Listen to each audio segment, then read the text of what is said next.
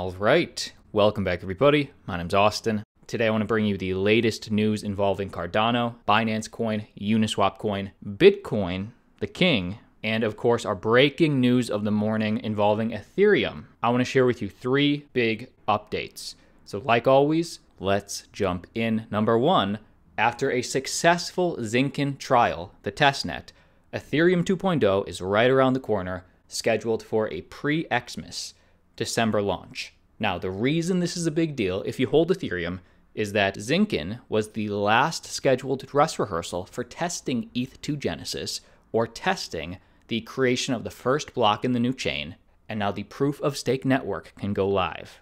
Now, you may remember that the first dress rehearsal, previous testnet, Spadina, failed to launch as planned on September 29th due to low participation and minor client errors. That was fixed, this one went swimmingly, and in a direct quote from the developers, with today's successful rehearsal, client teams are finishing audits and making final preparations for a mainnet launch. Quite the big deal.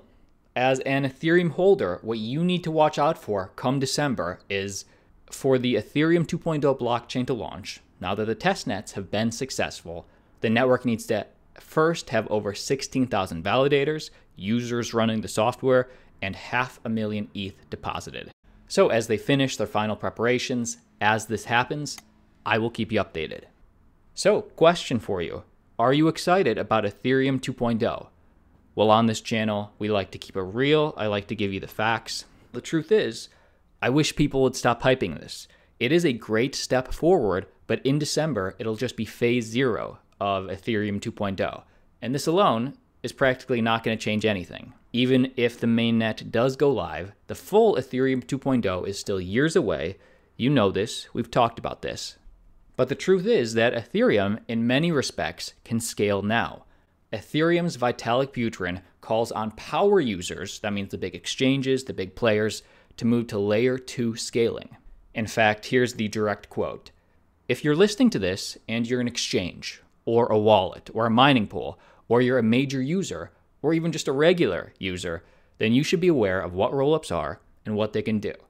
Because the truth is, they can be implemented now. And what Vitalik is doing, he finishes by saying, basically, for the big players, you should know what your strategy is in terms of moving over to them.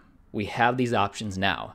And the layer two solutions that he's talking about is Buterin praised both optimistic rollup solutions and ZK rollups, which use zero knowledge proof technology adding that using these solutions on the current Ethereum blockchain can increase transaction throughput from about 15 transactions per second to between 1,000 and 4,000 transactions per second, which would be huge, huge for the Ethereum ecosystem.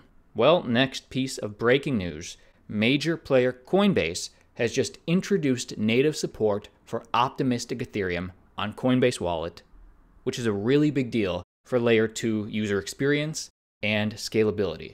Check this out.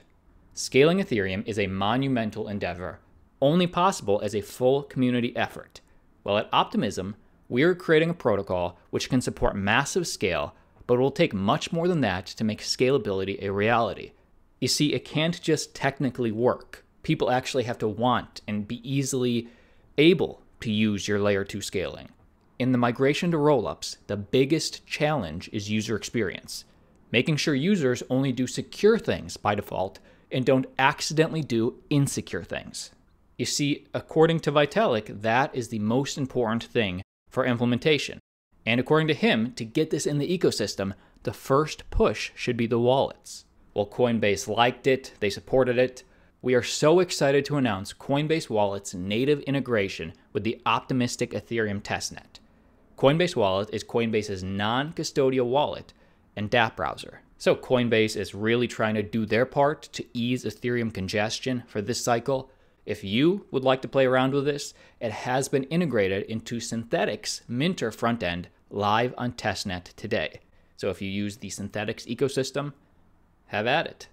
And this year, thus far, it hasn't just been Coinbase.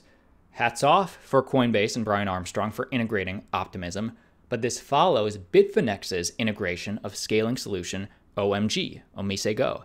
If all exchanges use scaling solutions, all Ethereum transactions get cheaper and ETH dominance should rise sharply. Now, I don't know if we'll get all major exchanges necessarily. Binance, for example, has still not added wallet support for Bitcoin, SegWit adoption. SegWit not even layer 2, by the way. It was just an upgrade to the protocol. So we'll see what they do about Ethereum. We'll get to this news in a sec. But December of this year, heading into 2021, could be Ethereum's year. To put this into perspective, compared to traditional stocks, investors are currently buying Apple, valued at $2.1 trillion, and yields only 0.68% dividends. Nothing. Yet some think that investors won't buy Ethereum, which could yield 5% and only has a market cap of 43 billion. ETH will go insane over the next few years, which is some interesting perspective.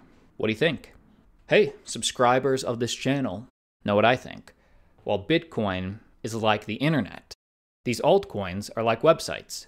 Both have the potential to be very valuable, just in different ways. And from everything we're seeing, this could definitely be Ethereum's cycle.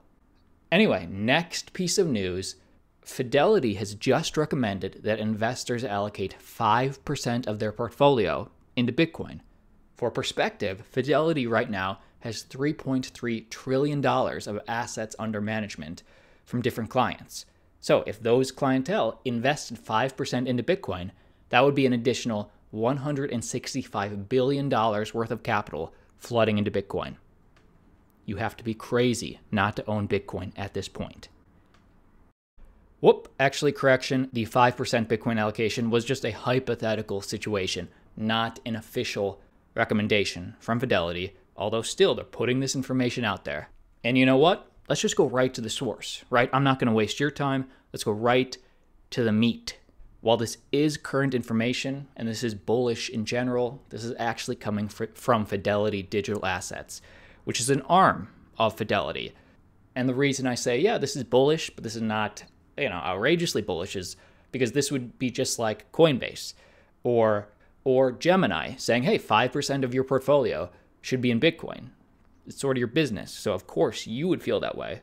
So just always sort of keep that in mind as you're finding these articles on your own. Again, this channel will always keep it real with you. The next piece of news Cardano is number one this month in top blockchains by average daily development activity on GitHub.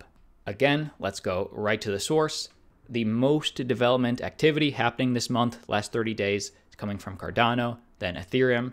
We also see Bitcoin and Polkadot on the list, Synthetix, Blockstack, Chainlink.